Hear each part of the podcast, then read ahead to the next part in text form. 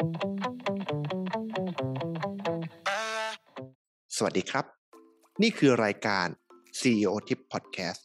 รายการที่จะแนะนำเทคนิคการบริหารในระยะเวลาสั้นๆ เพียง 5 นาที EP นี้เรามาพูดกันถึงเรื่อง Business Model ซึ่งเป็นหัวใจของการสร้างธุรกิจในยุคปัจจุบัน หลายคนจะเข้าใจว่า Business Model คือการขายสินค้าให้ใคร แล้วก็ส่งมอบคุณค่าของบริษัทนั้นให้กับใคร ซึ่งมันก็เป็นสิ่งที่ถูกต้อง แต่ว่ามันยังไม่ใช่ทั้งหมด หลายคนคิดได้แต่เพียงแค่ว่า เอ๊ะ สินค้าของเราคืออะไรกันนะ เราจะพัฒนาผลิตภัณฑ์ของเราอย่างไรกันแน่ แต่ในความหมายของ business model ในยุคปัจจุบัน มันมีความหมายกว้างขึ้นไปกว่านั้นอีกมาก ๆ แล้ววันนี้เองเราจะมาพูดคุยกันว่า business model ที่ในความหมายแบบกว้างนั้น มันคืออะไรกันแน่ business model อยากจะอธิบายตรงนี้ก่อนว่ามันคือวิธีการหาเงินให้กับธุรกิจ นั่นหมายความว่าจริง ๆ แล้วธุรกิจไม่ได้จำเป็นจะต้องทำการขายสินค้า หรือบริการแต่เพียงอย่างเดียว แต่มีอีกหลายวิธีมาก ๆ ที่ธุรกิจจะสามารถหาเงินได้ และหาเงินได้อย่างไร ด้วยวิธีการไหนนั้น มันจะต้องเป็นการออกแบบอย่างลึกซึ้งละเอียดรอบคอบ และสอดคล้องกับความสามารถของธุรกิจในแต่ละคนกันทีเดียวนะครับ เพราะฉะนั้นแล้วเนี่ยการที่ business model เมื่อมีความหมายอย่างกว้าง แปลว่าธุรกิจเองจะต้องคิดอยู่ใน2ส่วนคือ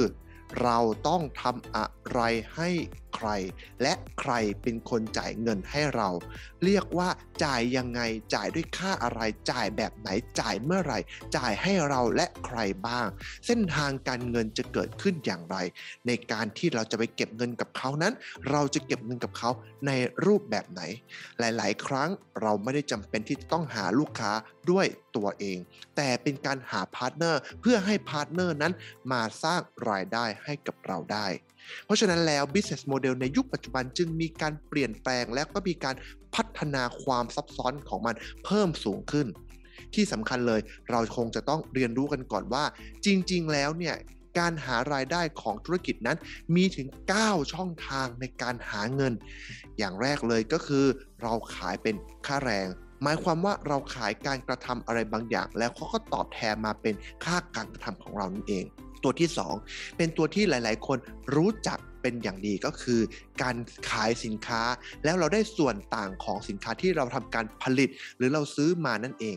นั่นแต่แปลว่าเราเองจะต้องมีการปรับปรุงเปลี่ยนแปลงลักษณะของสินค้าเล็ก ๆ น้อย ๆ บางอย่าง หรือจำนวนมากก็ได้ แล้วเราได้เป็นกำไร ในรูปแบบของช่องทางตัวที่ 3 นั้นก็คือ เป็นเรื่องของดอกเบี้ย เราเอาเงินหรือเอาอะไรไปให้เขา แล้วเขาสัญญาว่าจะคืนมาให้เราพร้อมผลตอบแทนเล็กๆ บางประการที่เขาเรียกว่าค่าเสียโอกาสเป็นดอกเบี้ย ตัวที่ 4 คือเงินปันผล หมายความว่าเราเอาเงินไปทำการลงทุนหรือมอบให้ใครเขาเอาไปทำการบริหาร แล้วเขาคืนกลับมาในรูปของ ปันส่วนกำไร ตามสัดส่วนการลงทุนหรือข้อตกลงหรือตามสัญญาว่า จะปันส่วนกำไรให้เรากี่เปอร์เซ็นต์อย่างไรเมื่อไหร่ ตัวต่อไปก็คือเรื่องของค่าเช่า ค่าเช่าหมายความว่าเราเอาทรัพย์สินของเรานั้น ให้คนอื่นเอาไปใช้สิทธิประโยชน์ โดยที่คนอื่นไม่สามารถที่จะมาใช้ซ้ำกับคนที่เราให้เช่าไปแล้วได้ ซึ่งมันจะต้องมีเรื่องของจำนวนทรัพย์สินแล้วก็ระยะเวลานั่นเอง สำหรับตัวที่ 6 นะครับ ก็คือตัว capital gain ตัวนี้จะมีความแตกต่างกับตัวกำไรก็คือว่าตัว capital gain คือเราซื้อสินค้าอะไรบางอย่างมา แล้วรอรอว่าราคามันจะเปลี่ยนแปลงโดยที่เราไม่ได้มีการเปลี่ยนแปลงลักษณะของสภาพของสินค้านั้นๆเลย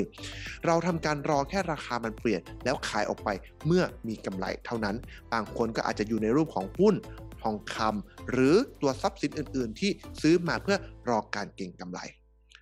ตัวที่ 7 เป็นค่าใช้สิทธิ์ การใช้สิทธิ์เนี่ยเราสามารถให้สิทธิ์ทำซ้ำได้ หรือให้สิทธิ์คนเดียวก็ได้ จะมีความแตกต่างกับค่าเช่าตรงที่ว่า ในค่าเช่าจะไม่สามารถทำซ้ำได้ แต่การให้สิทธิ์ตรงนี้เราสามารถทำซ้ำหรือเพิ่มจำนวนสำเนาขึ้นมาได้ นั่นหมายความว่าช่องทางในการที่เขาจะใช้ประโยชน์จากสิทธิ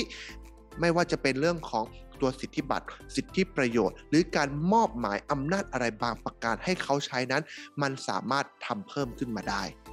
ตัวที่ 8 ก็คือการปันส่วนกำไร หมายความว่า เราเองได้ทำอะไรบางอย่างร่วมกับใครคนอื่น เพื่อที่เราเราแบ่งปันความเก่งความสามารถ และความโดดเด่นของเราร่วมกัน แล้วค่อยมาตกลงกันว่า เราจะได้เอากำไรนั้นให้คนอื่นกับให้ตัวเราเท่าไหร่ และตัวสุดท้ายก็คือค่าในหน้า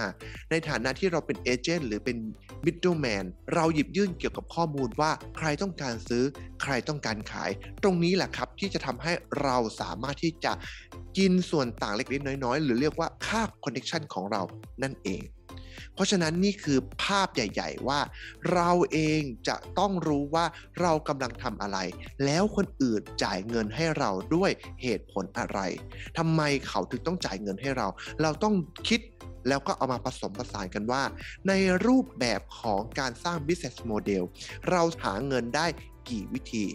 รายได้ไม่ได้จำเป็นต้องมาจากการขายเสมอไป รายได้อาจจะมาได้จากหลายวิธี เราทำอะไรให้คนอื่นเราเก่งตรงไหน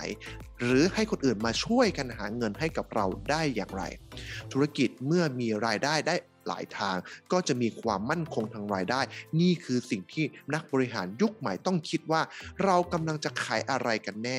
รายได้ที่เราได้มานั้น เขาจ่ายเงินให้เราด้วยเหตุผลอะไร